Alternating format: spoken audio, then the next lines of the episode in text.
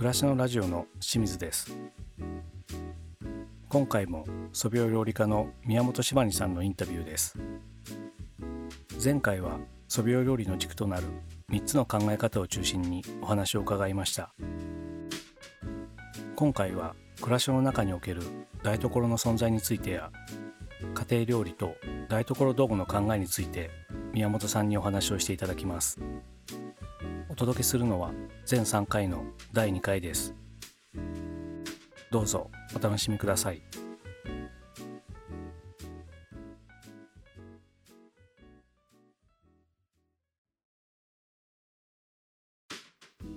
しばにさんあの素描料理とは3つの原則として back to basic simplicity と creativity っていうのがあるってことだったんですけどもそれが素描料理であると。素描料理っていうのは対象としてるというかベースで見てみるのは家庭での料理のあり方だと思うんですけども、はい、家庭料理っていうのは大きい料理の中の話の一部分だと思うんですけども、はいはい、それの対象となるようなのがあのお店で食べるものだと思うんですけど、はい、これは明らかに違うものなんですか、はいもうね家庭の料理とレストランの料理は全く違う道だと思ってください。はいはい、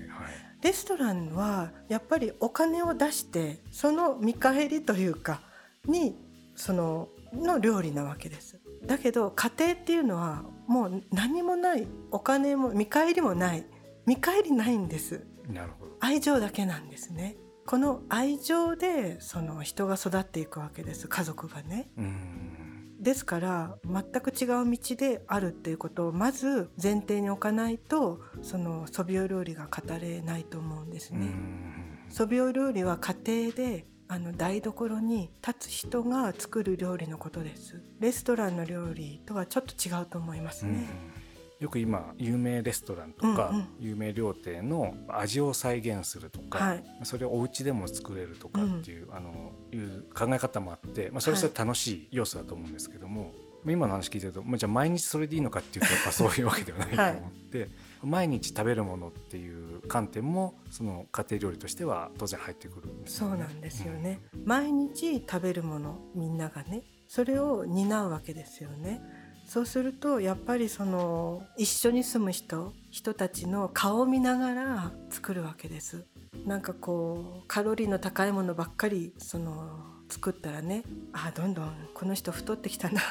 じゃあちょっと今回はこれにしろってそういう愛情ですよね。それは一つのね、うん、そういうふうに思いがあって料理をするわけです。レストランはお客さんが喜んでくれるかとか美味しさを追求したりそれはそれで素晴らしいと思いますけれども、うん、そうじゃなくて家庭っていうのは人の顔を見ながら相手が食べることを考えて台所に立つ人が何を作ろうかなって考えるわけですね、うん、そして手を動かす、うん、全然違うと思います。そのもちろん自分にとってっていうのもあるわけですもんね。はい、その家の中で自分もそれを食べるわけです。そうです。それが暮らしだと思いますよね。その思いっていうのが、まず一つのスタート地点になるというか、はい、その思いを表現する一つの方法が、まあ、料理であってそれが素描料理っていう考え方が柴西さんの持ってらっしゃる考え方だと思うんですけどもバックトゥベーシック基本に立ち返るとか、うん。はい、その簡素であるとか作為のないとか、うん、あとはその創作性っていうのはじゃどうやったらそれがこうやっていけるのかなっていうのが気になるんですけどもそこにはやっぱその台所って場所があって、うん、素材としての食材があってそれを料理する道具のこの3つの要素があるのかなと思うんですけども、はいはい、この辺も大事になってくるんです、ね、そうですよね、私は台所はものづくりの現場だと思ってるんですね。あのでも職人とかってすごく特別にみんな見てるけれども一番身近な職人がやっぱりね台所に立つ人なんだと思うんです。うん、で物を作るわけですから道具は必要なんですね。であの道具って皆さんね一番最後に考えるんです。あのレシピとか 食材は結構オーガニックにしようとか考えるんですけど道具って何でしょう？一番最後に皆さん考えるんですよ。だけど一番最初に考えてほしいんです。道具で全然味が変わるんですね。変わるんですか？はい。私はその台所は家の中で一番自然が集まるところだと思ってるんです。それはなぜかっていうとまず水を使う。まあ、空気ももちろんそうですけど水を使う。火を使う。そして道具っていうのは、まあ、ピンからキリまで道具ってあるんですけどその昔からある自然から作られた道具。例えば土物ですね。土鍋とかその土で作られたもの、それから鉱物で作られたものもありますね。鉄フライパンとかね、あとあの木で作られたものもありますよね、木べらとかね。あのまな板もそうですしね、包丁は鉱物ですしね。でそうやってあの自然から作られたもので私たちは火と水を使って料理するわけです。もうねもう本当に森みたいなものです。なるほどそこに自然のものがいろんな素材が集まってくるっていう。はい、あははもうねそれだけで幸せと感じないといけませんね。本当に幸せだと思うんです。で都会に住んでいても台所の中で自然を感じられるんです。確かにそうですね。そう考えると、うん、うん、木がないところでも自然が感じられる。そしてやっぱりその例えばすり鉢一つにしてもあの太古からあるんですねすり鉢っていうのは。あのもう縄文時から出てきてるのかな。あ、そうなんですか。うん、で、乳鉢っていうのはあるんですけど、世界中に、うん、日本だけなんです。すり目があるのはね。あ、そ溝があって。うん、溝があって。潰せるようになってる。うん、えー、あ、そうなんですね。あの鎌倉時代に粒味噌がこうすり鉢で潰すことによって味噌になって味噌汁をあの庶民が飲むようになったんですよね。うん、私は手っていうのは一つの道具であるって考えててそのすり鉢とそしてすりこぎとその手を使ってっていうねその流れですよね。うん、道具と手とまあ、手は道具の一つなんですけどそれであの食材があってあのそして自然のその火とかね水とか使ってっていうその流れとしてはすごく自然なわけです。で今の時代ってそうではないんですよね。そういう自然な流れではないんですよね。例えばさっきのレストランにしてもお弁当とかねあのそれはそれでいいと思うんですよ。忙しい時はお弁当とかテイクアウトしていいと思うんですけど、うん、もう出来上がったものをただ食べるっていう一つの流れじゃなくて行為だけなんですよね。食べるっていう食べるっていうその自然とはちょっとこうあの一線を置いてしまってるんですよね今の生き方って。うんうん、なんかそれっていうのはねちょっと危機感を感じるんですよね私はね。これからの生き方にみんなのね。その自然はその大きい自然があってそこからいろんなものを人間は享受してるわけですけども、はいはい、今の食べるだけになっちゃうと、うん、なんか断絶しているというかそうですよね。その過程が全部飛ばされちゃってそうなんです。自分の家の中にその過程がない状態になって、はい、なんか暮らしがない。うんなるほど、うん、なんかこう人って答えを見つけるのにね本を使ったりねあとあのなんか講演を聞いたりとか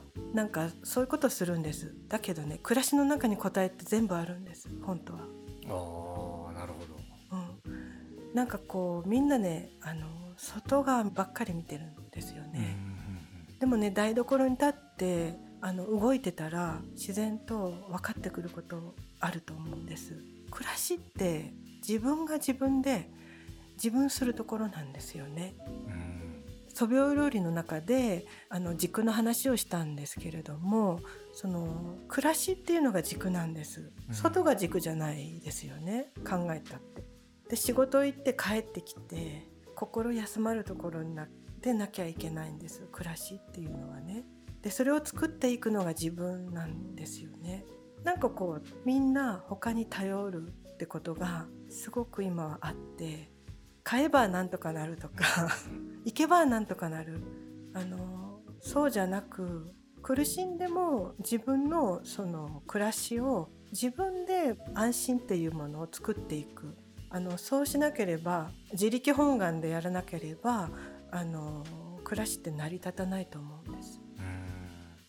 そこはまあ便利になった世の中っていう要素も大きいのかなと思うんですけど、うん、ちょっと調べると情報が出てきたりとか、うん、もしくは今インターネットが特にあって、はい、でいろんな情報がテレビからもいろんなとこから入ってくるんでそっちにこう頼っちゃうというかその今外で外を見がちっていうのが、うん、今そう聞いて確かにそうかもしれないって僕自身も思ったんですけども。今東大元暮らしじゃないでしょうけどそれは実は自分の暮らしの空間の中にそれにつながるヒントなのか、うんうん、答えがあるっていうのがそれが結構台所にあるんだっ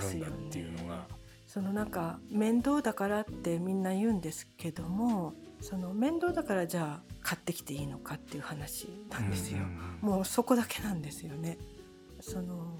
例えばじゃあコロッケ作ろうと。冷凍コロッケを買ってきてあげるのとじゃがいもをね蒸すか茹でて潰して自分で作るのってもうそれは面倒だったら冷凍食品ね買ってきてあげたら簡単ですけどこのじゃがいもを潰すところからねいやもうじゃがいもを買ってくるところから自分でやるっていうのはそれは大変なんです、うん、でもここにここに暮らしがあるんですよね。暮らしがあるしその生きる価値っていうかもっと言えばあるんです。それをやめてどうするんだって思うんですよね、うん。その暮らし、まあ、営みっていう言い方なのかもしれないですけども、うん、その自分が生きるために努力するというか活動をして、はい、まあ、その食べるってことが栄養を摂取するってことであれば自分の力でそれを獲得してそれを体内に取り込むっていうのが一連の行為であって、うん、それは本来はどっかで切れるものではなかったけども、うん、今いろんなことがあってそれができちゃうようになってると、本来の暮らしっていうのが、まあ、形が変わってしまっているのか、何かその暮らしではなくなっているものになってるっていう感覚ですよね。そうです。その料理っていうことを一つ考えてもそうだし、はい、きっとこれは他のことでも似たようなことが実際起きているのかなって思うんですけど、はいうんね、実感がなくなっちゃうみたいなところなんですかね。あとねあのもう一つ私がいつも思うのはその皆さんねなんか情報がね今肩なので、うん、いろんな情報を入れるのはうまいことはうまいんですけど例えばこれがいいあれがいいそのこれは体のどこそこに効くとかこれは体に取るのにすごくいいとかなんかねそういう情報があると皆さん飛びついたりしますよね。うん、であの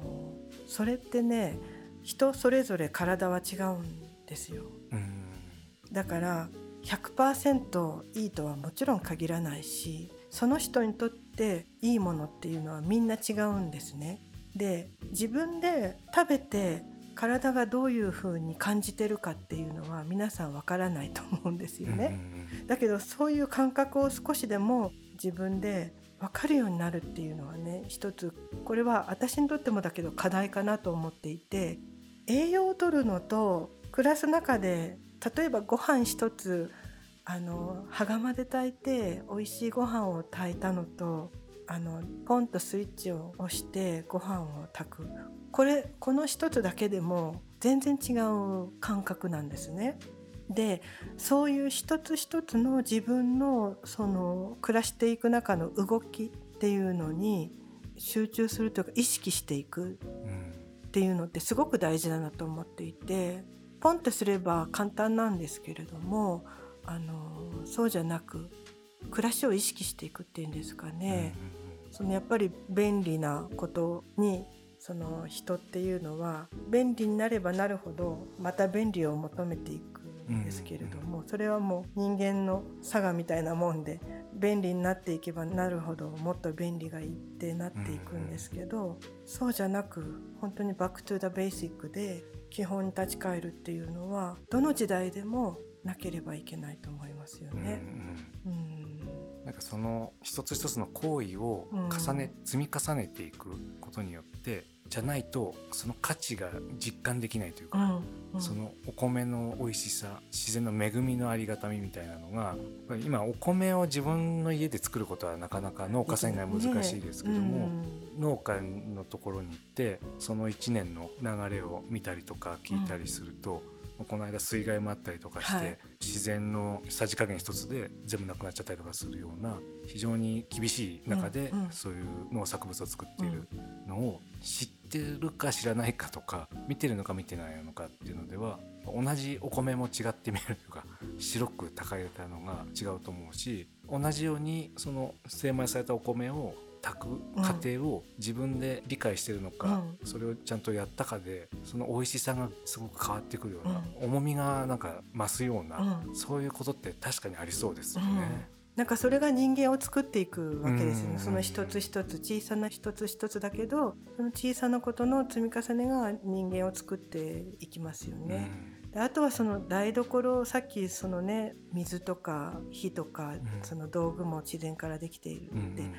あのいう話だったんですけど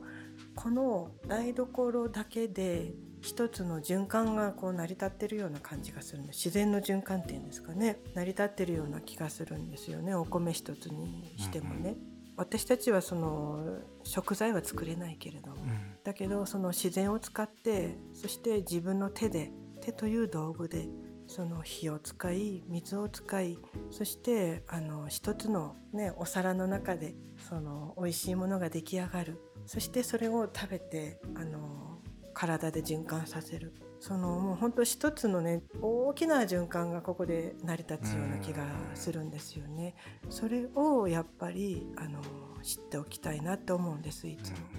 その道具っていうところでいくとまあ、その昔からある道具っていうのは、柴谷さんがおっしゃるようなその素材自然から生まれた素材を加工して道具に変えてると思うんですけど今一方でその家電というかミキサーとかい。ろいろあるじゃないですか、でそれはまたちょっと違う要素ですよね、うん、複雑な素材にもなってるだろうし。そうですよね。まあそういう家電をあのやめてくださいとは私はもう 決して言いませんけれども、うん、なんかねあの私なんかすり鉢を使うようになってあのバーミックスとか、はい、フードプロセッサーみたいなのを全く使わなくなったんですよね。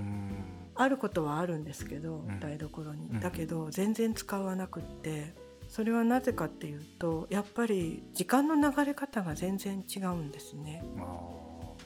早く早く早くって、みんな多分バーミックスとかフードプロセッサーとか使うんだと思うね炊飯器とかね。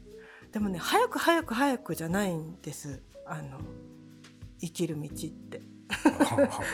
なるほど。違うと思うんですよ。いやもちろん忙しいからねできないっていうのもあると思うんですけど、うん、でもそこをね例えばバーミックスでごまをガーってするのと、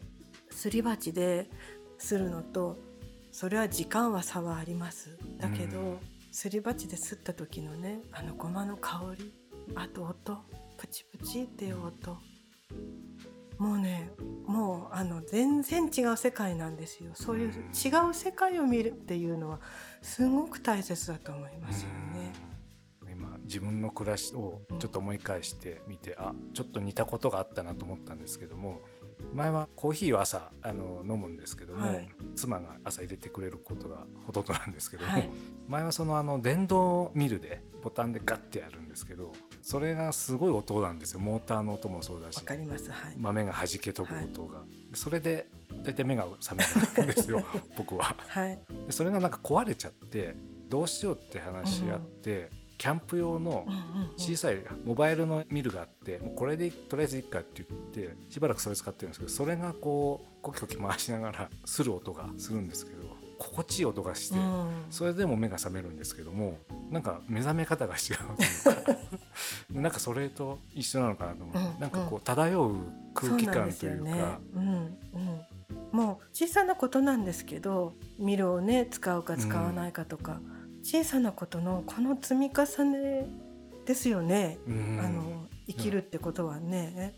うん、些細なことが結構まあ、反響を与えるというか何かが影響を与えるような気がして逆に言うと道具1個変えるとそういう時間とか空間が手に入る。そうなんです。だから早ければいいっていうのももちろん要素としては大事な時もあるんですけど、うん。うん、可能であればそういうのもやれるようにしておくだけで、はい、なんか心の持ちようが変わる。全然違いますよね。あのその手が道具であるっていうのは私はとても大切なことだと思ってるんですけど、おむすびがいい例で、はいはい、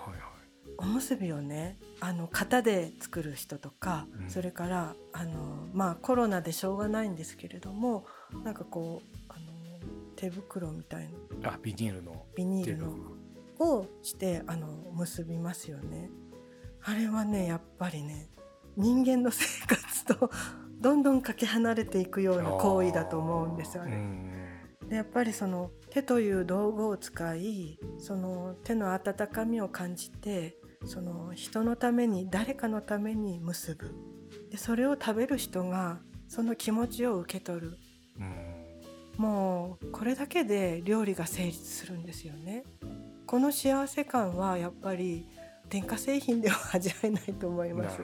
ましてや冷凍食品では。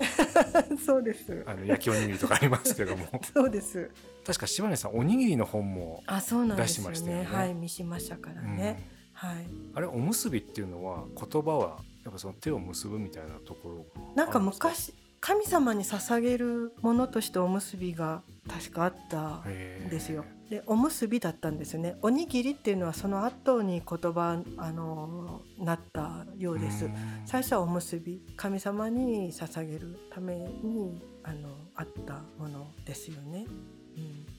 うん、おむすびはねやっぱりね一番いいところは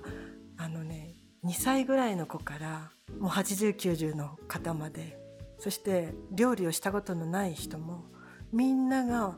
もうあの一列に並んでおむすびが握れるところですよ、そこが一番いいところかなと思うんです、うん、上手下手関係ない。ただ心があれば誰でも結べるっていうところがいいとこですかね。一番簡単なというか簡易のもう一番単純な料理っていう、うん、究極の料理かもしれないですよねそうですね。塩むすびなんかね特にね、うんやっぱりそれをちゃんとやるかやらないかではもう全く世界が変わってしまうというか。今なんかコンビニでおむすび買ってお弁当にして持たせる人もいるらしいんですけど、あれもね、まあ、機械で作ってるでしょうからそうです、ね、そういった意味ではちゃんと結ばれてない可能性があって、うん、そうですよね。そこからはそういった意味ではそういう影響も受けちゃうわけですね。そうなんですよ、うん、食べる人がね、うん、気を受けてしまうような気がします、うん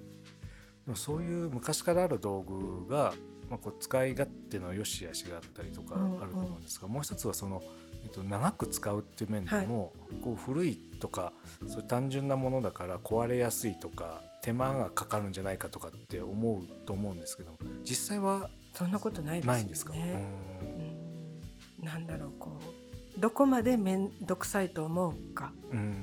っていうそのメンタリティだと思うんですよね。問うのは問われるのは。あの鉄フライパンなんかも本当にあの手入れが簡単ですしみんななんか違うことを考えてるみたいですけど本当はすごく手入れが簡単で洗剤も使わなくていいし、うんうん、やっぱりねずっと長くあるものには理由があるんです。何百年って使われて廃れないものはそれは理由があるんですね。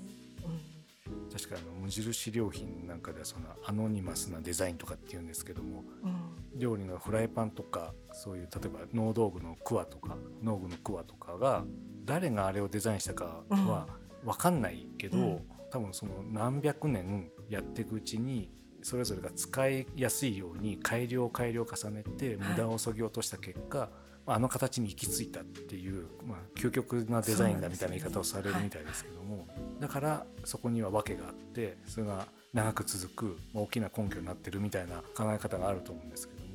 台所道具はその典型かもしれないですよね。はい、そうですよね、うん、それはでもメンテナンスするとかちゃんと養生してあげれば長持ちする。そうですね、うん道具をね道具だとあまり思わずに友だと思えばいいんですよ。なるほど。友を大切にするって思えばいいですよ、ね、ちゃんとケアしてあげれば、はい、それで長く続くように、うん、そうです、うん、でもそういう道具の何を使うかっていうことがその素描料理の3つの要素を形作るためにも大きな要素になってくるわけですよね。大きな要素です、はい、その素描料理の3つのものをじゃあ家電製品とか冷凍食品では実現しえないからそうです、まあ、そういうところが一体になって考えていくのが。そうですね。一つだけねあの道具についてあの言い忘れたんですけど、うん、道具を使う時にはねあの自分は道具よりもちょっと下のアシスタント的に道具のアシスタント、はい、さっき「友」って言いましたけど、うん、死でもいいですよね。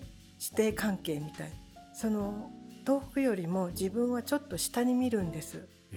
上に見ちゃうと乱暴には使っちゃうんです道具を。それで割れたりとかすぐこうダメにしたりするんですね。あの今日も使わせていただきますありがとうございますっていうぐらいの気持ちで道具を扱ってあげると道具が喜んですごい美味しくしてくれます。うん、あでも今のね死と仰ぐっていうのは分かりやすいですね。決して存在に扱わないですもんね、はい、目上の人は。はい、そのくらいだって美味しいものを作ってくれますからね。うん道具は。そうか道具がなければできないわけですねそもそも料理そうなんです、うん、はい。そうかじゃあそこも大事なポイントとして大事です、はい、素描料理の要素になるという、はい、ありがとうございます。ありがとうございます。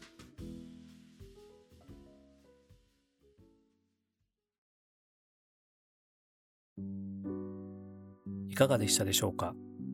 宮本柴二さんに暮らしの中における台所の存在についてや家庭料理と台所道具の考えについてお話をしていただきました。